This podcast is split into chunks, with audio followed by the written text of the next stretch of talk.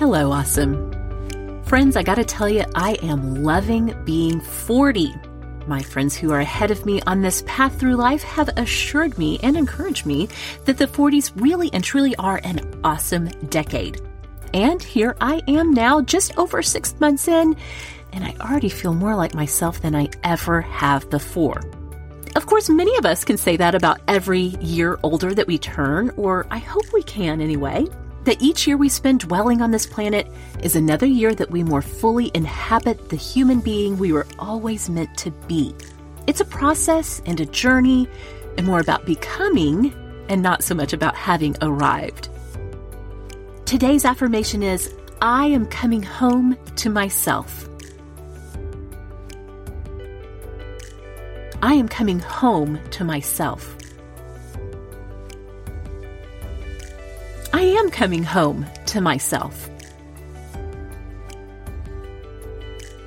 In what ways do you notice that you are becoming more and more the person you are meant to be?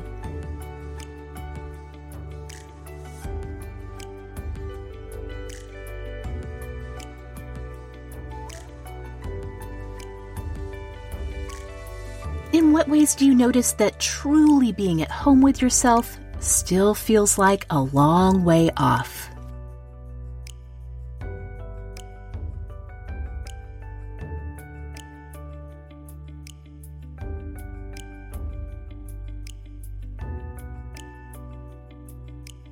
I am coming home to myself. One of my all time favorite poets is E. E. Cummings.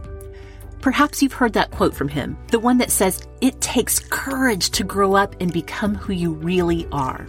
It takes courage to grow up and become who you really are. I love that because becoming who we are is no passive inevitability. Far from it. It does take courage and it requires action, and it's totally worth the trouble it may cause for others around you.